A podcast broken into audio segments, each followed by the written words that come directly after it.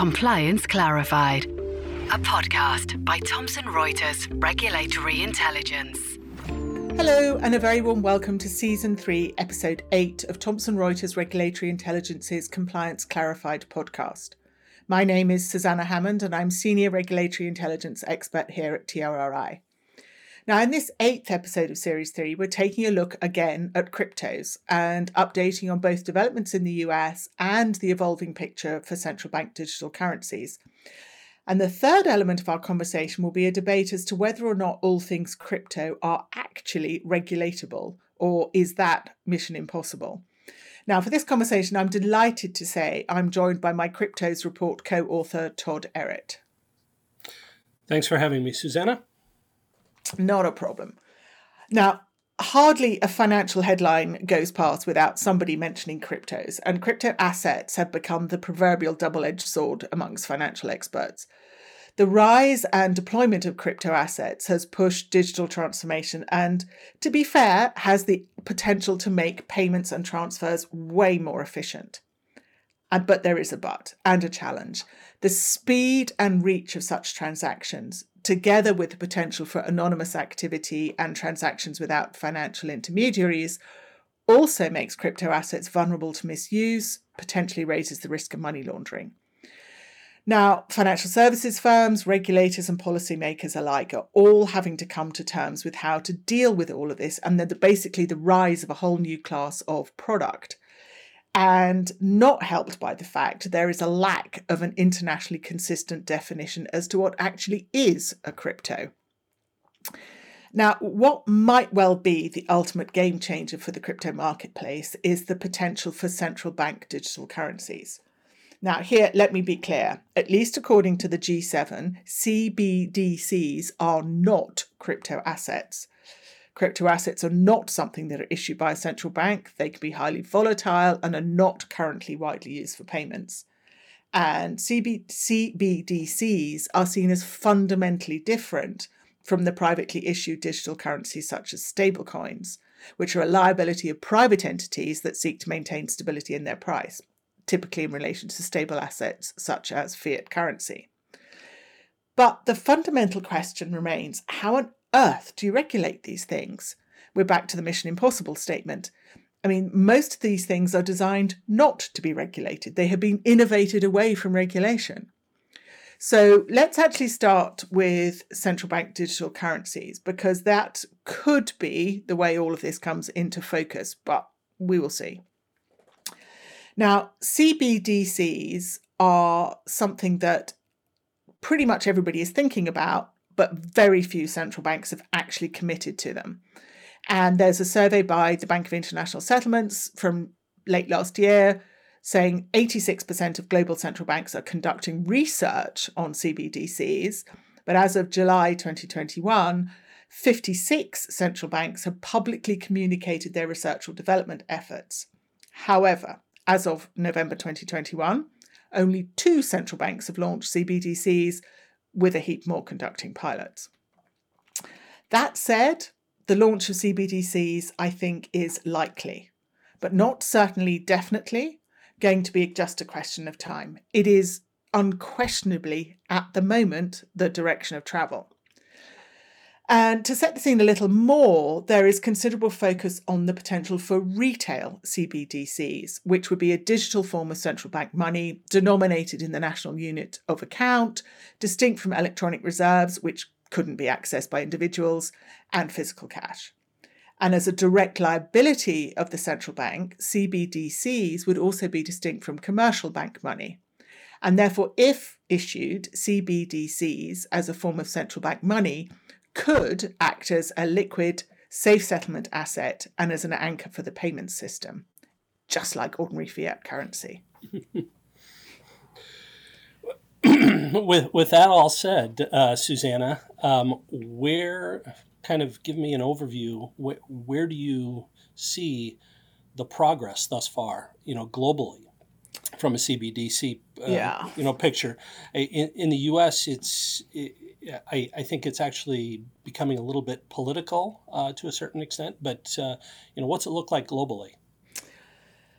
it's a really mixed bag of a picture. I'll, I'll, I'll run around the world fairly briskly here. And now I'll, I'll start in Asia.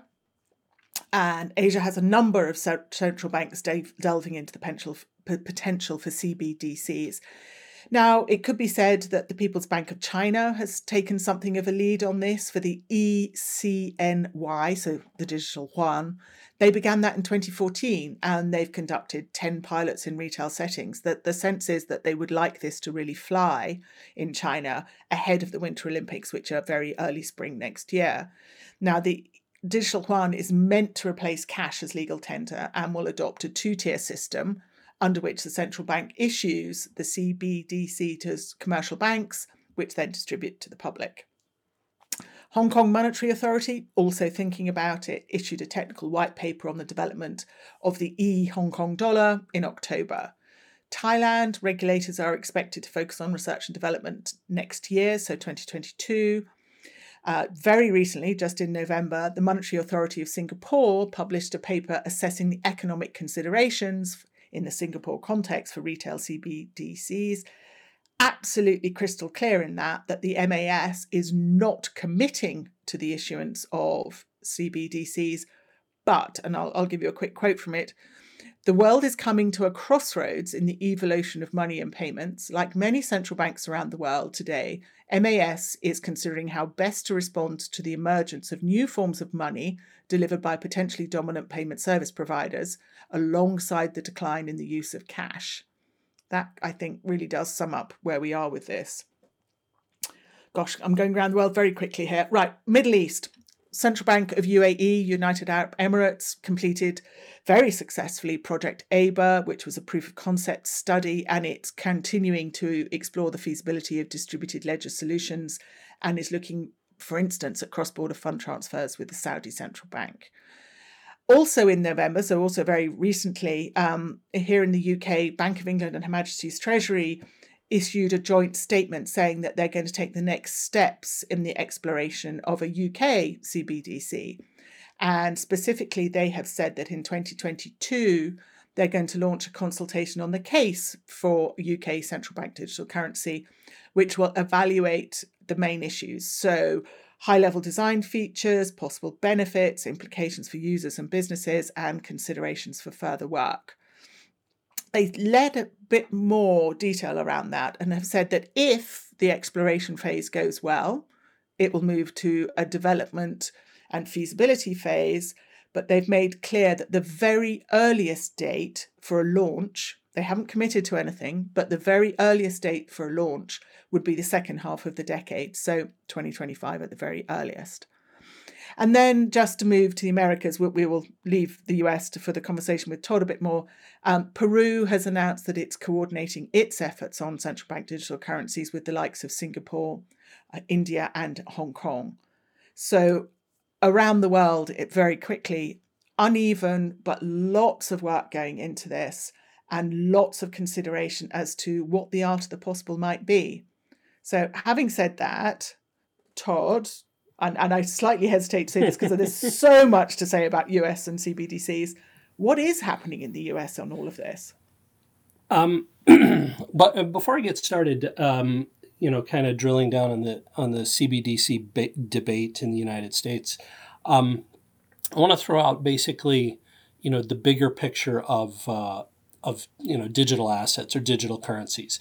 Cle- clearly, from a regulatory standpoint, you know the trading of Bitcoin or you know crypto assets is is a focus for the regulatory regimes. Uh, you know the the SEC, CFTC. Um, those regulators certainly are going to move forward with some sort of regulatory push to you know oversee call it the crypto asset trading universe you know the the, the big trading platforms. Um, I think people also need to understand the difference between you know crypto assets, Bitcoin, and you know I'm kind of um, simplifying things here for maybe our, our less uh, sophisticated or less highly you know in depth crypto audience. Um, you, you you have you know your bitcoins and cryptocurrencies. You also have stablecoins, which the president's working group just published a report recently on stablecoins. Um, there's also, you know, the whole universe of NFTs, non fungible tokens, which we're, we're not even going to touch on today. You then also have the government push, which is the central bank digital currency aspect, um, which, you know, that's the, our primary emphasis today, um, you know, for discussion. So this is a really big, if you look at it holistically, digital assets. It has multiple fronts um, as as I have said, you know, repeatedly, this this is like a a really all encompassing, transformational um, change that the regulators have to attack from a lot of different angles and different different areas. You know, just the CBD or excuse me, just the um, uh, stablecoin discussion that was released last week or two weeks ago now, um, the stablecoin, you know, it raised the question: well, what's the difference between e-money and and stablecoin? E-money is very very present. You know, the PayPal's of the world, for example, Square, and these other payment pro- payment systems. Well, the difference between a stablecoin and e-money is essentially really technology based. You know, whether it's an open or closed environment you know, is it a third party wallet or is it, um, you know, issuer hosted wallets? The, these are all kind of technical differences. And I think from a regulatory standpoint, what they really want to drill down on is, um, you know, if somebody's issuing a stable coin, is it really backed? Is it insured? And then is there going to be some sort of, let's say, systemic risk associated with it if there were a run on it or things like that? I think um, regulators view stablecoins as, you know, if you're going to call it the equivalent of a money market fund, you've got to basically run it like a money market fund or as a bank deposit. Um, and you're not going to skirt the rules. So that that is a whole nother debate or policy effort that's going to have to um, have to take place going forward. From a central bank digital currency perspective, I think um, it's become pretty clear here um, in the US. Um, there's a bit of a division um, as to, you know, as you mentioned, let's re- let's weigh the benefits versus you know the considerations, which i.e. risks. You know, there's a lot of risks associated with it. Um, risks of you know um, call it cyber security, um, hacking, um, things like that, um, and then mainly data privacy. Um, that this, you know, China is leading the way um, with the digital yuan. but privacy is not uh, anything that gets debated in, in China. In the United States, it's it's a much different story does the Federal Reserve or the government have the right to monitor absolutely every transaction um, happening, you know, on an individual basis? Um, so there's there's going to be a, bi- a very big debate over, you know, the privacy and uh, and then also, like I said, the security aspect. I mean, can you imagine it would be the hack of all times or the cyber breach of, of, of the greatest proportion imaginable if the United States central bank digital currency got hacked and you know so so there's there's a lot of considerations and I I see what's what's starting to unfold is as Congress starts to see the benefits and the potential there's part of Congress who's now advocating for it, saying this can be used as a um, as a platform to allocate resources or not allocate resources. Can we use it for payments? Can we award certain parts of society for things like ESG efforts, or can we penalize certain parts for people who are not, you know, participating in a positive way?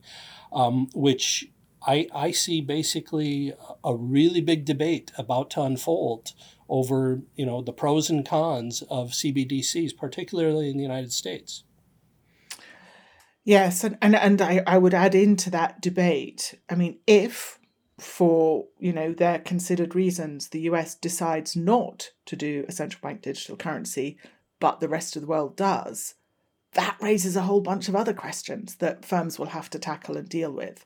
And you know their compliance officers will be front and center on how you under you manage that schism, for want of a better word, because I mean, the US is the biggest financial service market on the planet. If it chooses not to do something that everybody else is doing, that has a massive mm-hmm. impact.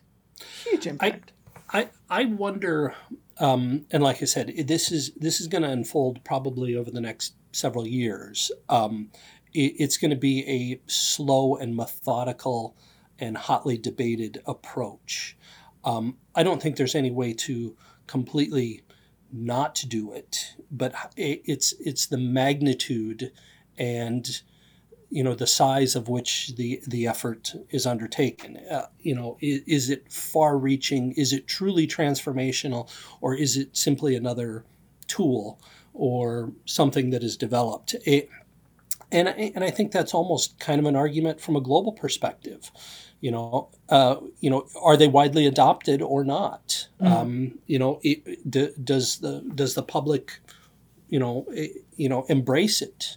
Um, it, it, it, remains to be seen. You know, in the United States, there's been a lot of debate over the last, you know, six months or so um, over a lot of proposals. Some of them are tax related. Some of them are related to monitoring of bank accounts. Um, you know, a couple of the different uh, spending bills in Congress um, have uh, put forth proposals to where the bank industry has to monitor and report, you know, even small checking or savings accounts um, and report that to the IRS. Um, this is a, a, transformational change that uh, is is really hotly debated right now. I'd agree, and and you know, coming back to, to central bank digital currencies before we turn to cryptos, straight up cryptos. Um, unless central bank digital currencies are absolutely interoperable, they also don't work. Because if you can't swap a digital sterling for a digital euro, say, what, how does that work then? It's not fiat, not an equivalent of fiat currency at that point. So, I mean, th- there is so much that will go into these research and analysis and then potentially development phases of all of this but one of the absolute central threads will need to be international cooperation and coherence.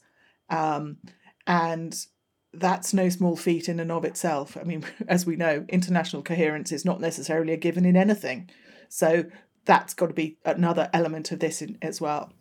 I, I would also add, um, I, because of the potential for disruption, um, you know, if it were widely adopted, um, the potential for disruption in, let's say, the global payments system. You know, how disruptive would it be to the global banking industry? Um, you know, what is their role to play in in this new, you know, utopian universe of central bank digital payments and everything else? I, I, there, I would assume that there will be an incredible lobbying effort by the financial services industry um, to make sure that they somehow have a role in it. They, mm-hmm. They're not going to simply give up global all of the time, money, and resources that they have built into AML, KYC, and global payments and surveillance. Um, you know, all, all of these a- areas. You know, and it raises all kinds of questions. You know, if if right now the current system is monitoring, you know, AML, KYC, and you know, counterterrorist financing and everything else.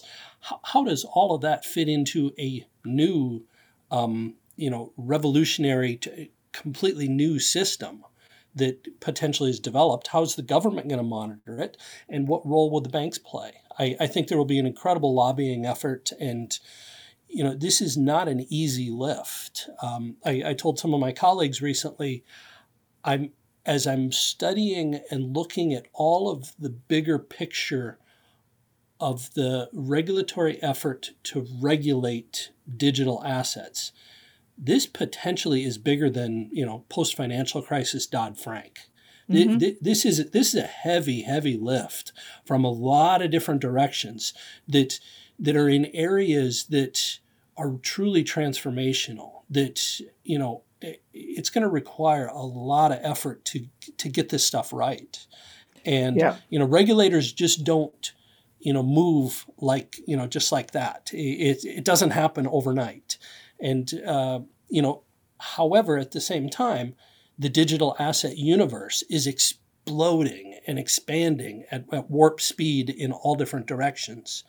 Um, it's a, it's really, I think, going to be a fascinating, you know, let's say next five years, mm-hmm. you know, as to how how all this regulatory framework or picture, you know, uh, unfolds and evolves.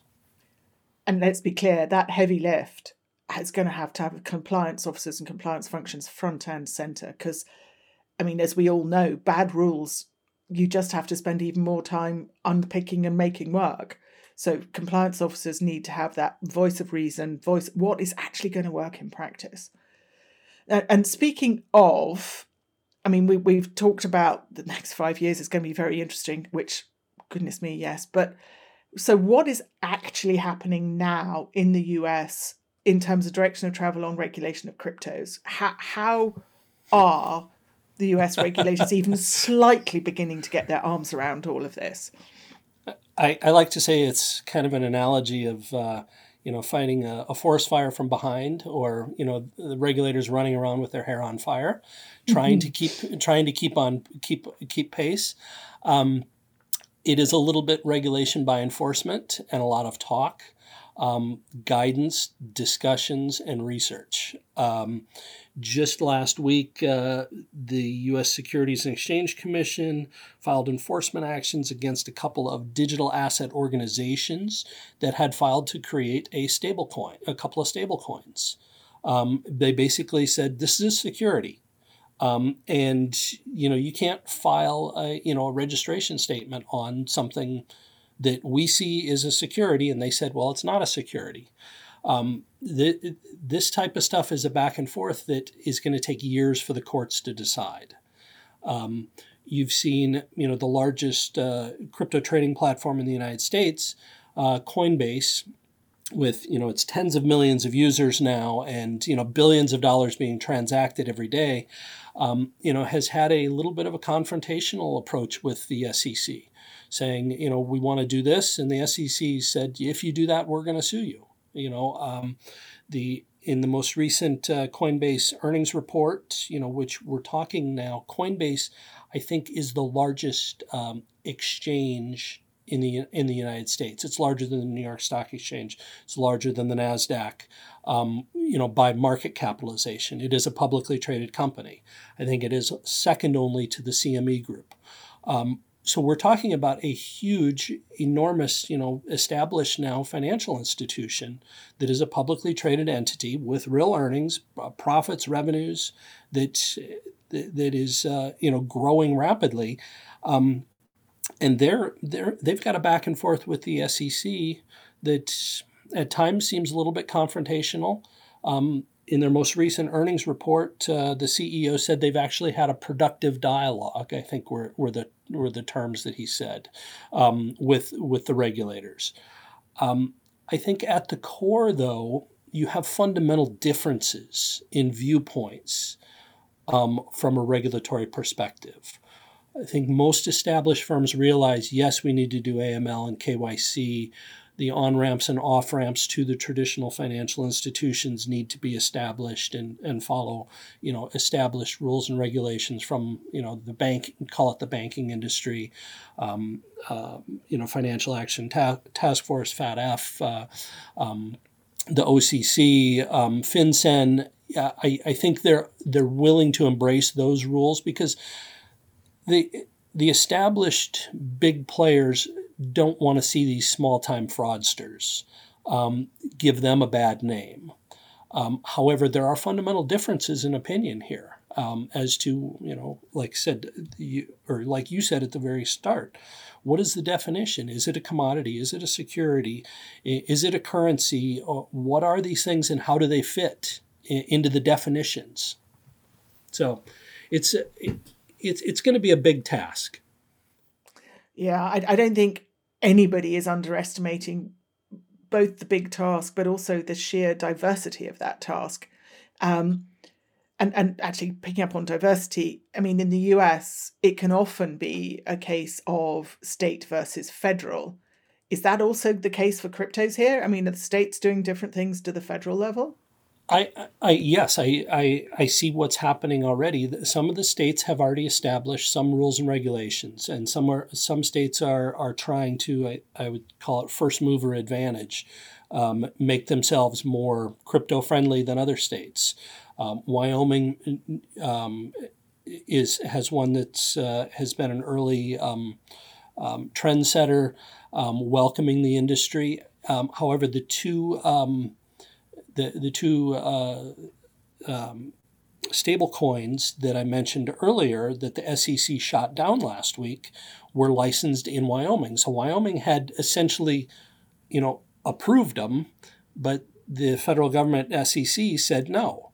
So you you've got this potential, um, you know, regulatory uh, mismatch from a from a federal versus state level. Um, it's it's going to take time. And I think if I turn the clock back six months ago or a year ago, um, there was little to no um, concerted or cohesive lobbying effort in Washington on behalf of the crypto universe or crypto industry. That is now starting to change. Um, they are reali- realizing they need to have a unified um, cohesive argument, you know, for lawmakers. And basically, you know, not to uh, be critical of lawmakers, but they need to educate the lawmakers. Um, the lawmakers really, as with almost anybody and everybody, everybody is trying to learn. You know what? What are the ramifications and implications of of what's happening and what's developing here, and how do how do lawmakers write laws? How do regulators um, apply current existing regulations? Are they applicable or not? Um, all of this stuff is going to take you know a tug of a tug of war or back and forth um, between the industry and um, and lawmakers and regulators, and it's going to take time. And there really is no underestimating the regulatory challenge into this all of this because you've got regulators moving at one speed which is fair enough. But you've got crypto firms innovating and the world, as, as Todd mentioned, just exploding in terms of flavors, shapes, sizes, jurisdictions, borderless transactions, cryptos.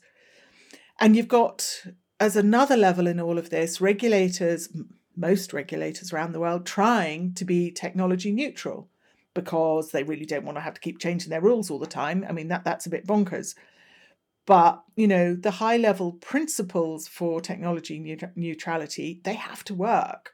I mean all regulation has about the same um, aims and objectives which investor protection financial stability minimizing systemic risk. But we're entering a whole new playground with this.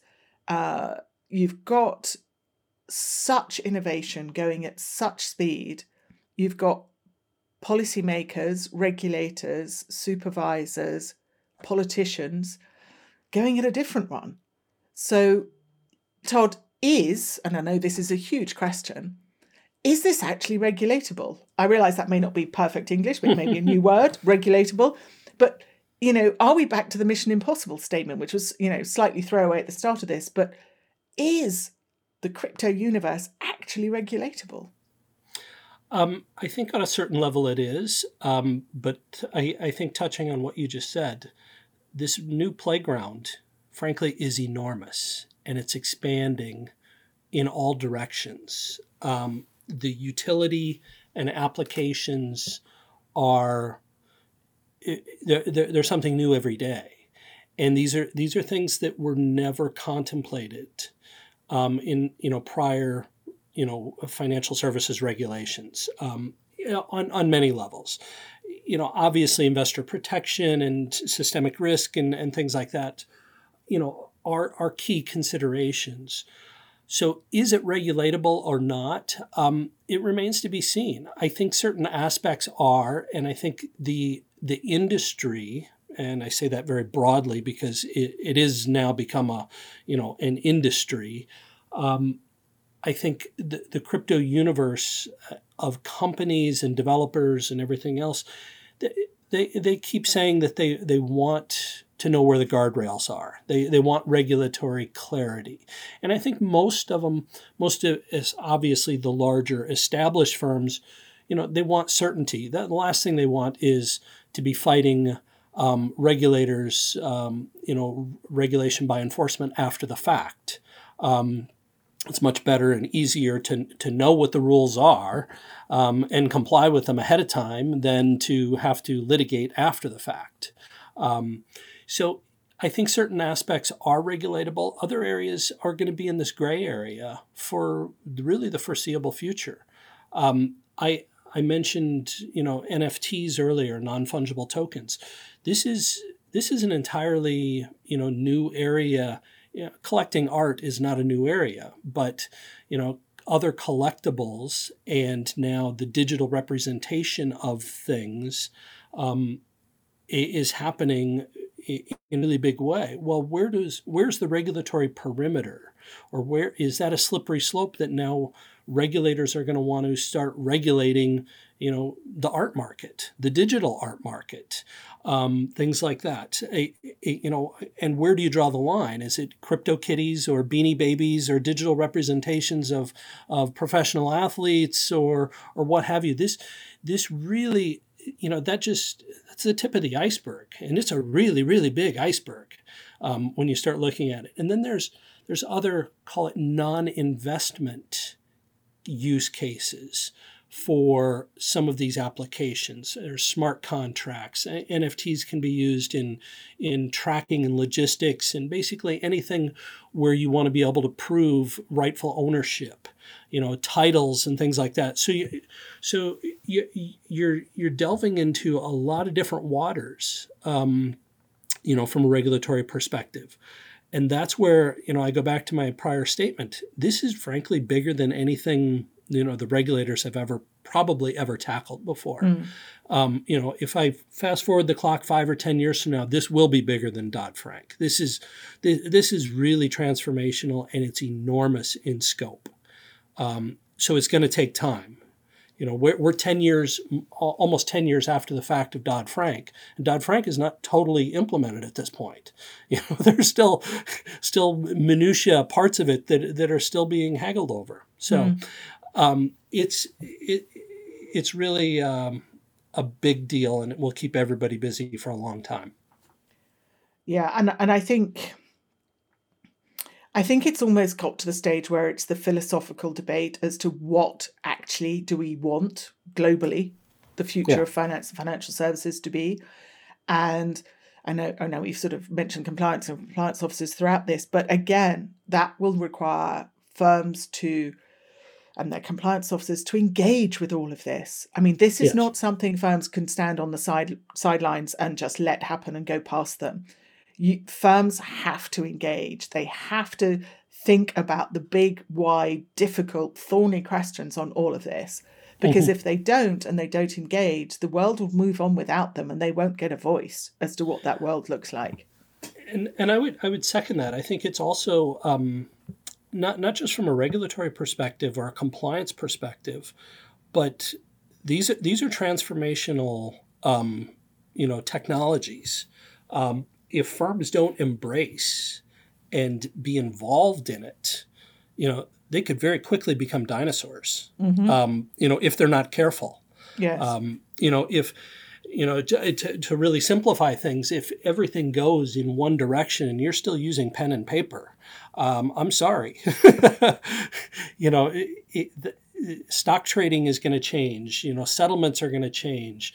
Money transmission, all of these things have have huge implications that are wildly disruptive, and uh, that's what I said before. I, I think there needs to be a, an engagement um, and an embrace of it as to how how is this going to affect us? And frankly, mm-hmm. a lot of these questions are unanswered at this point.